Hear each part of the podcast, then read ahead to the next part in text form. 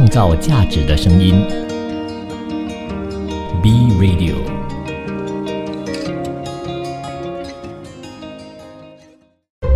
一段文字，一寸养分，一种体悟，一份感动。儿童文学品读会。谢谢你继续留守，创造价值的声音。B Radio，这里是儿童文学品读会。你好，我是 Vincent 武维。今天呢，就是为了要配合母亲节呢，所以跟大家站在绘本的角度去说说母亲的形象嘛。那当然呢，来到了这个单元，也就是趣味知识库呢，就要跟大家来说说你不知道的母亲节的冷知识。每年的五月的第二个星期日呢，是母亲节。那大家可能会觉得，诶，为什么母亲节一定会在星期啊，就是五月的第二个星期日呢？其实啊，是有一定的渊源在的。其实，现代的母亲节呢，源于美国，是由美国的一个女性权益活动家安娜·贾维斯所发起的。在一九零七年的时候呢，安娜她就写信了给她的母亲生前服务了二十多年的教堂，请求她呢为母亲做逝世两周年的特别追思的一个礼拜的。而也因为安娜的这个运动以及倡导之下呢，一九一四年。安娜母亲的忌日，也就是五月的第二个星期日呢，就成为了美国法定的母亲节。而经过了一个世纪的传播之后呢，现在的母亲节就成为了全球性感恩母亲的一个节日了。那目前呢，全世界的国家呢，都将第五个星期啊，不是，都将五月的第二个星期呢视为母亲节。但是呢，有些国家却不是在这一天庆祝母亲节的。比如说，有些国家呢会把。那个三月八号，也就是妇女节呢，当着是母亲节来表达对于女性的尊重的。比如说卫视呢，就会在每年的一月一号到四号的这四天里面呢。家庭的一切大权呢，都由妇女去掌管，而男人呢，就甘愿的听从摆布的。那在希腊呢，却是每年的一月八号，妇女呢将会接管镇上的领导权，而男人呢，则是代替他们待在家里做家事的。那当然，说到母亲节的话呢，就非母亲节的形象，或者是跟母亲节有关的一朵花，就是康乃馨啦。康乃馨呢，其实是现代母亲节的一个非常非常重要的一个标志哦。为什么会用康乃馨呢？当然就要归功于母亲节的创始人。OK，开关引号的创始人，也就是刚刚提到的安娜·贾维斯的母亲呢。她生前最喜欢的花就是康乃馨了。而在安娜的心中呢，其实一束最普通的白色康乃馨呢，其实才是对于母亲最崇高的这个称赞，因为呢。它白色就寓意着非常非常纯洁，以及非常非常的漂亮啦。而说到康乃馨的话呢，其实康乃馨除了在母亲节作为最常用的花之外呢，在奥地利以及意大利等国家呢，人们会在国际劳动节的时候，也就是五月一号的时候呢，会佩戴着红色的康乃馨，以作为社会主义以及工人运动的象征的。也就是说啊，其实，在康乃馨呢，世界各地有不同不同的这个寓意。以及背后的文化的啦。那说到母亲节的这个花朵的这个代表啊，当然就是康乃馨啊。不过呢，在中国啊，如果你说代表母亲的花的话呢，并不是康乃馨，而是这朵花叫做萱草花。萱草花呢，也叫做忘忧草，或者是黄花菜。在唐代的诗人孟孝当中就有这么一句话。萱草生堂阶，游子行天涯。慈母齐堂门，不见萱草花。也就是说，想要借助萱草花呢，代表着母亲对于孩子的牵挂的。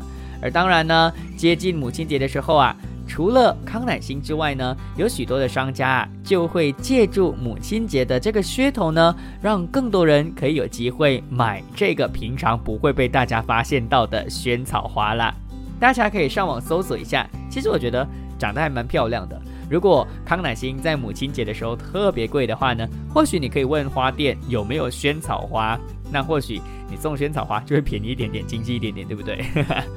当然啦，礼轻情意重嘛。我觉得节日最重要的并不是你送多么贵的东西给你的妈妈，因为最重要的就是呢，你其实可以陪伴你的母亲呢，跟她一起过这个重要的节日是最重要的啦。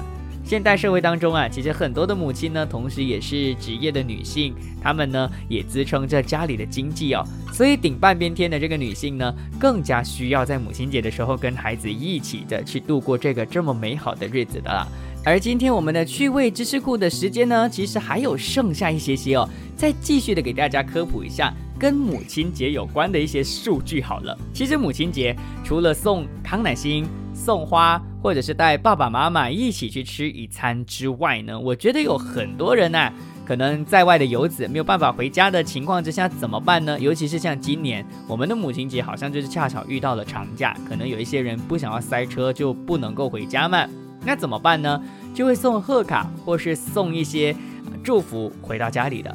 而在美国哈，有一个这样的数据，是我查了之后还蛮惊讶的，就是在美国有百分之六十五的贺卡呢是在母亲节的前五天之内是售出的。所以我想要说的就是啊，不管不管这个六十五 percent 是怎样的都好，不管它是真的还是假的都好，我觉得不重要。最重要的就是这个数据显示了一件事情，就是大家对于母亲节的一个重视。最后，最后在结束这个单元之前，我还想要科普一个跟母亲有关的一个冷知识。这个冷知识，我觉得大家可能会发现到，尤其是马来西亚人，马来西亚人懂很多的语言嘛，在全世界的语言当中呢，“妈妈”这个词是全世界都有在用的。比如说，mother、妈咪、妈妈。我们都有在用，不管你是哪里的人，我们都会这样子用。还有另外一个跟妈妈有关的冷知识，就是呢，妈妈这个词汇呢，似乎啦，OK，这个是网络资料，似乎是全世界所有的孩子最先说的一个词汇。可是我觉得这个可能没有办法真实的去啊确定，是因为有可能有些孩子可能先叫爸爸，OK，但是或者是可能先讲奶奶，或者是其他的字。不过我想要表达的就是呢。妈妈就因为她常常跟孩子有所接触，所以能够成为全世界所有的孩子最先说的一个词汇，不会觉得非常的奇怪啦。创造价值的声音，B Radio，儿童文学品读会，您日常的生活点缀。您好，我是 Vincent 武维。今天的儿童文学品读会呢，为了配合即将来临的母亲节，所以呢，就站在绘本的角度呢，去看看多元的母亲的形象。这部作品呢，会看到非常非常多不一样的母亲。不过呢，你有可能单单用听的，没有办法想象。但我希望呢，大家用听的过程当中，可能可以稍微的脑补一下，或许呢，可以给这部作品呢添加一些些不一样的色彩的。说的这部作品呢，其实名字叫做《有些时候我特别喜欢妈妈》。那到底这部作品又会是怎样的一部作品呢？先来听书吧。听完书了之后呢，下一段再给大家说说我对这部作品的感想以及心得。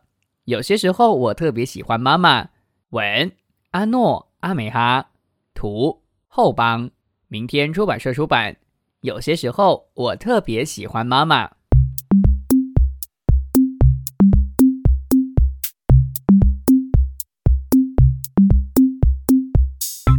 我最喜欢妈妈陪我打完预防针，再带我去书店。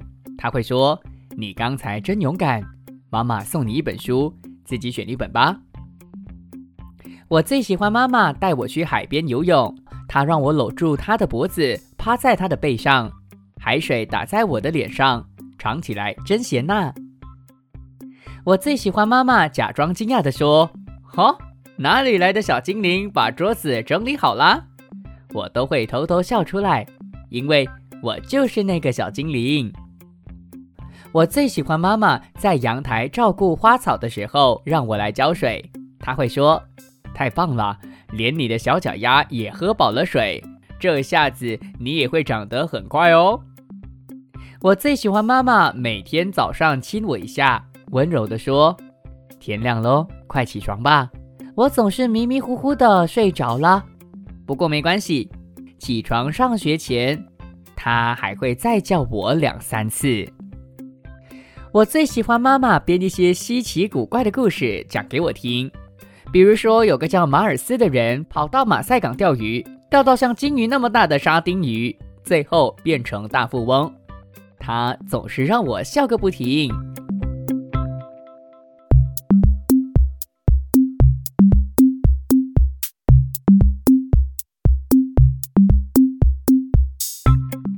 我最喜欢妈妈在晚餐前宣布：“家里实在太热了，我们今天去公园野餐吧。”我最喜欢在奶奶家度假时收到妈妈的信，她的信很长很长，还画了很多画。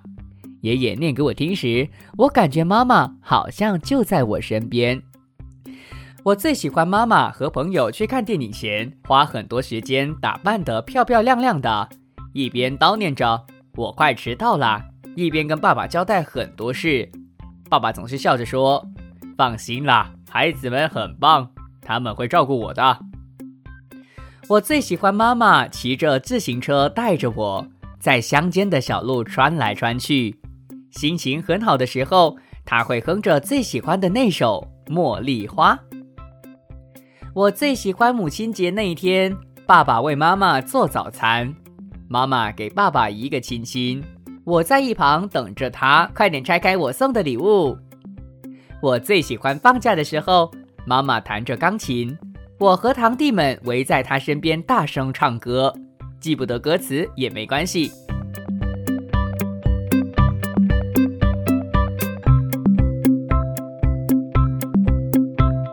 我最喜欢妈妈带我到户外写生，她会拿出很久以前外婆送她的水彩盒，说：“多加点水，把颜料化开。”妈妈小时候，外婆也是这样教我的。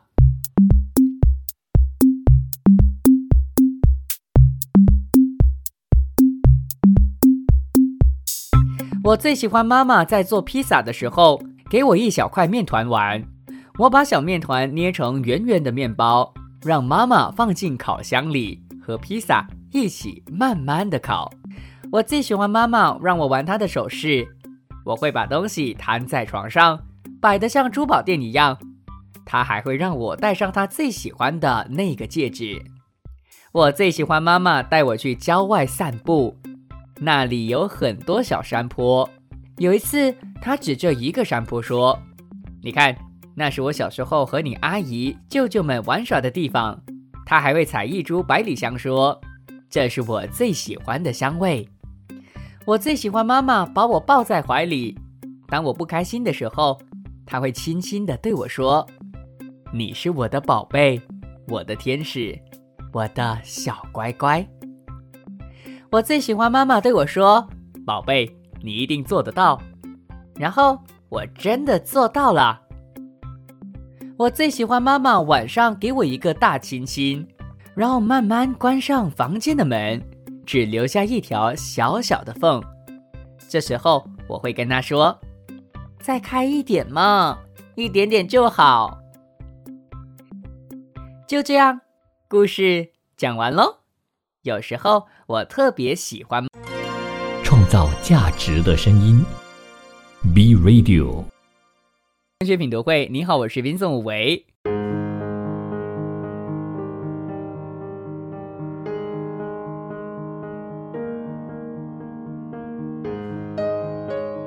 在上一段呢，我就跟大家说了，这一本书叫做《有些时候我特别喜欢妈妈》。这部作品呢，其实它的作者啊叫做阿诺阿美哈，是一九六七年出生在巴黎的。他既是我爱读书系列图书的编辑，也是儿童图书的创作者。他希望能够写出能够让人家发笑的故事，而迄今为止呢，他已经出版超过五十多本青少年的书籍的。会者呢叫做后邦。他是一个激情的漫画家，喜欢创作，甚至呢有点乱来的。所以其实，在有些时候，我特别喜欢妈妈的画风当中啊，其实你会看到很多很多的凌乱美，而这些凌乱美呢是非常不简单的。在别人选择当工程师啊，或是生意人的时候的年纪呢，他却选择了应用艺术，完成学业之后进入儿童出版社，为多部儿童文学的绘本呢进行插画的。这本书刚刚给大家读的，有些时候我特别喜欢妈妈呢，其其实是继二零一三年《爸爸》书，也就是有些时候我特别喜欢《爸爸》之后，作者呢又再一次出了另外一本跟亲亲情有关的一部非常温馨的画面哦。其实呢，里面跟那个换妈妈，就是上几段跟大家分享的那部作品呢，有异曲同工之妙的。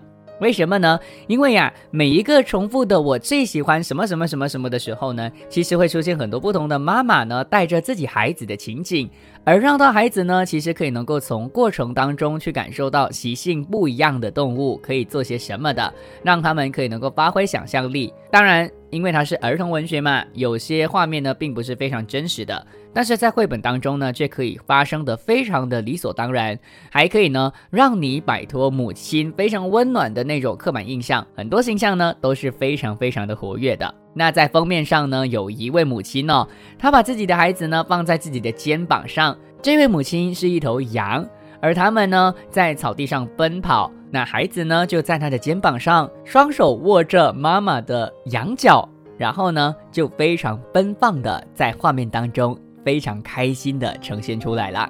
所以啊，说到这部作品最大的特色，就是里面有非常非常多的母亲呢的形象啊，基本上呢都不是很端庄或者是很温柔的，而是非常活跃、非常活泼的形象啦。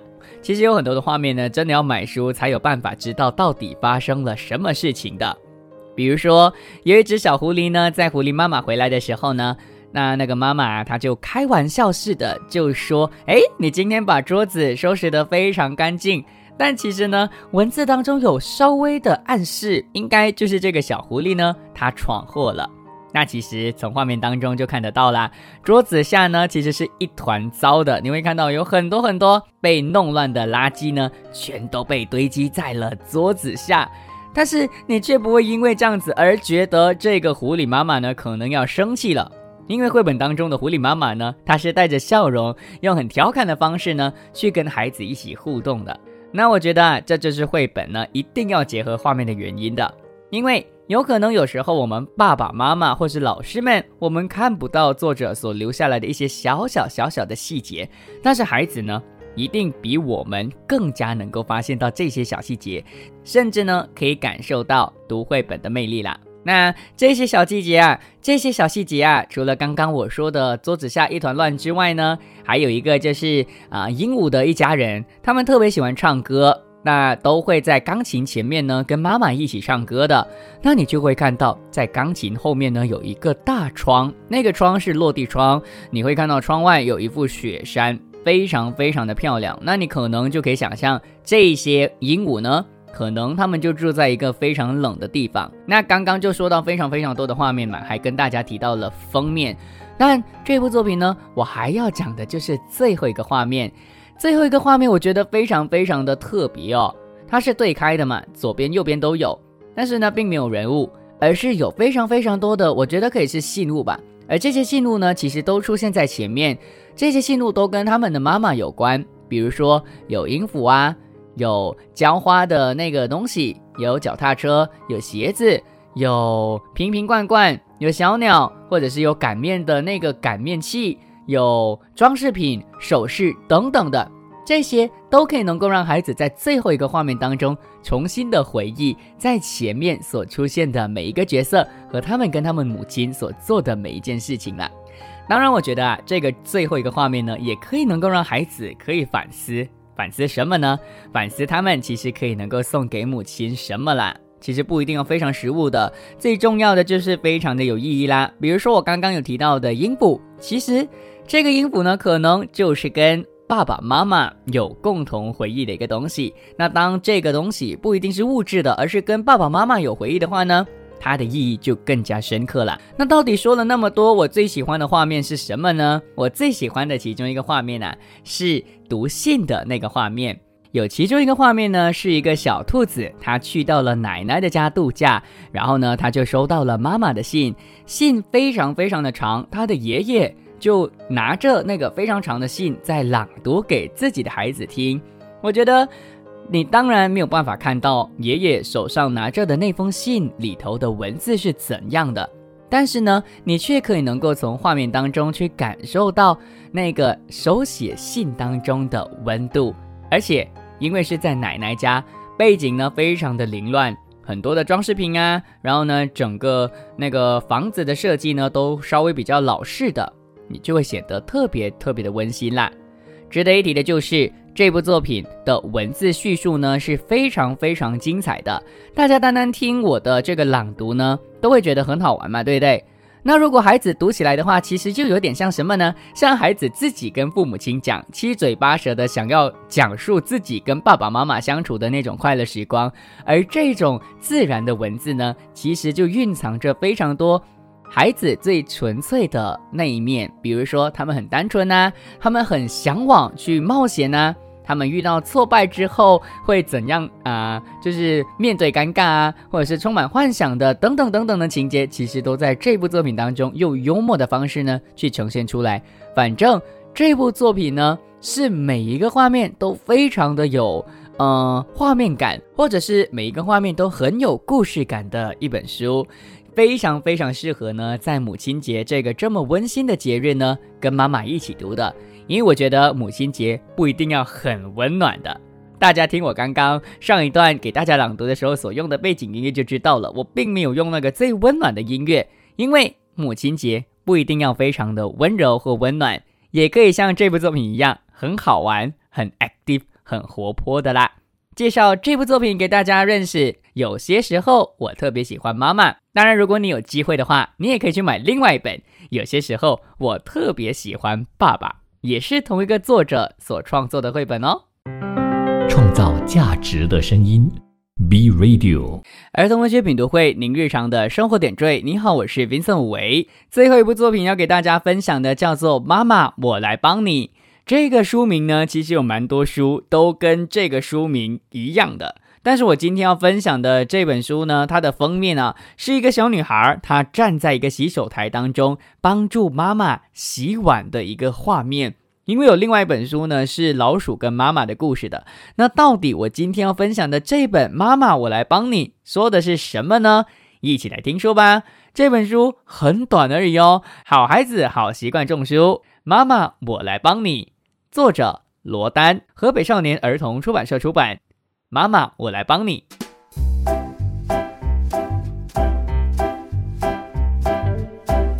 今天是周末，可可自己起了床，穿好了衣服。妈妈来帮可可折衣服。妈妈，我去给花浇浇水。可可一边跑一边说：“哇，水洒了一地啊！”可可说：“还是去帮妈妈晒衣服吧。”妈妈晒好啦，我把衣服的篮子拿回去哦。可可说：“吃完饭，可可拿来凳子，站上去洗碗。哎呦，又是一地水！看看妈妈又在收拾，可可很丧气。妈妈看见可可不高兴了，说：‘那可可把自己的玩具整理一下吧。’收好了玩具，可可想画画了，画完成了，把它放进信封里吧。”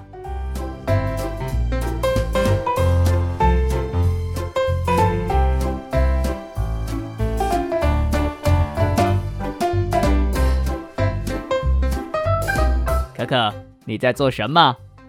哇，好漂亮的画！可可，虽然你现在很多事都做不好，但妈妈还是觉得你真的很棒。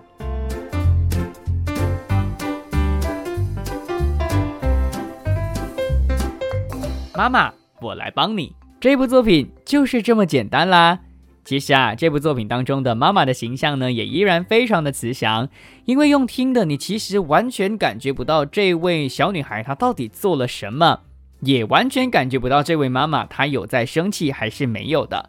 她其实呢，就只是做每一件家事呢都搞砸，比如说她浇花的时候湿完呢，然后她挂衣服的时候挂的乱七八糟等等的。但是好看的点并不在于这个小女孩，也就是可可呢，她怎么样把家务给搞砸。好看的点就在于呢，你会看到孩子做完家务之后呢，妈妈在后面那种帮他扫扫眉的那种画面，扫扫眉就是收拾残局的那个画面了。反正呢，这部作品我觉得是很有层次感的。前面说到底孩子怎样去搞砸那个家务，后面呢就看到妈妈怎么样去把那个残局呢给收拾干净的。重点就在于画面很特别哦，它是用蜡笔创作的。但你不会觉得非常的脏，因为其实蜡笔给大家的一个刻板印象就是很肮脏嘛，可能做起画来不那么干净的。不过呢，也恰恰因为这部作品是用蜡笔创作的，所以才显得这个房子的平凡。再加上呢，也因为一直都用蜡笔创作，到了最后一个画面的时候呢，可可画了自己的画嘛，那个画在画面当中就是用画笔创作的，所以它就跟画面的风格完全融合了，完全不会觉得突兀，直接融合其中，是非常非常好的一个呈现方式了。那我在其中一个网站呢，也就是葡萄心当中呢，就看到了关于孩子几时要做什么样的一个家务的一个对照表啊。葡萄心这个网站呢，其实它是全国首个，它其实是中国首个自闭症在线教育平台哦。然后呢，它其实已经有六千余个自闭症的孩子呢，发布超过一百五十万分钟自闭症儿童的日常视频，以及一千万个文字的记录呢，去让大家更加的了解自闭症的儿童的。而在里面呢，就有提及到了，到底在什么年龄应该要做什么家务呢？在幼儿园时的孩子呢，其实可以做更多具体的任务了。而爸爸妈妈的这个做家务的过程中呢，其实可以邀请孩子加入。让他可以能够成为你们亲子互动的一个过程，比如说准备第二天要穿的衣服啊，或者是饭前摆好碗筷，饭后收拾餐具啊，给自己穿衣服，或者是收拾自己的书包，将自己用完的毛巾啊，以及将自己用完的牙刷放整齐呀，又或者是在帮忙的一个情况之下呢，去洗自己的小内裤啊，或者是按照颜色去分类要洗的衣服等等的，这些是适合七。到四岁的孩子去做的，而更小的孩子应该要做些什么家务呢？可能有些家长觉得完全不适合嘛。但是其实啊，幼儿园前的这个孩子呢，在家长引导的一个情况之下呢，更加的能够鼓励他们去做这些家务，包括丢垃圾、收拾玩具、锻炼自己独立刷牙、学习折被单、折衣服，以及学习摆桌子的。虽然看起来非常的简单哦。但是呢，其实父母在做这些活动的过程当中呢，其实有办法的，就是加入一些赞美的这个部分，让到孩子可以能够从做这些事情当中呢，去得到一丝丝的这个满足感。而到了七岁到九岁的这个年纪呢，其实可以越来越复杂了，可以能够在这个做家务的过程当中加入如何使用电器的这个事项哦，比如说学习怎么样用微波炉啊。学习怎样用吸尘器来吸尘呢？或是学习怎样做饭，这个是适合二年级，也就是七到九岁之间的孩子。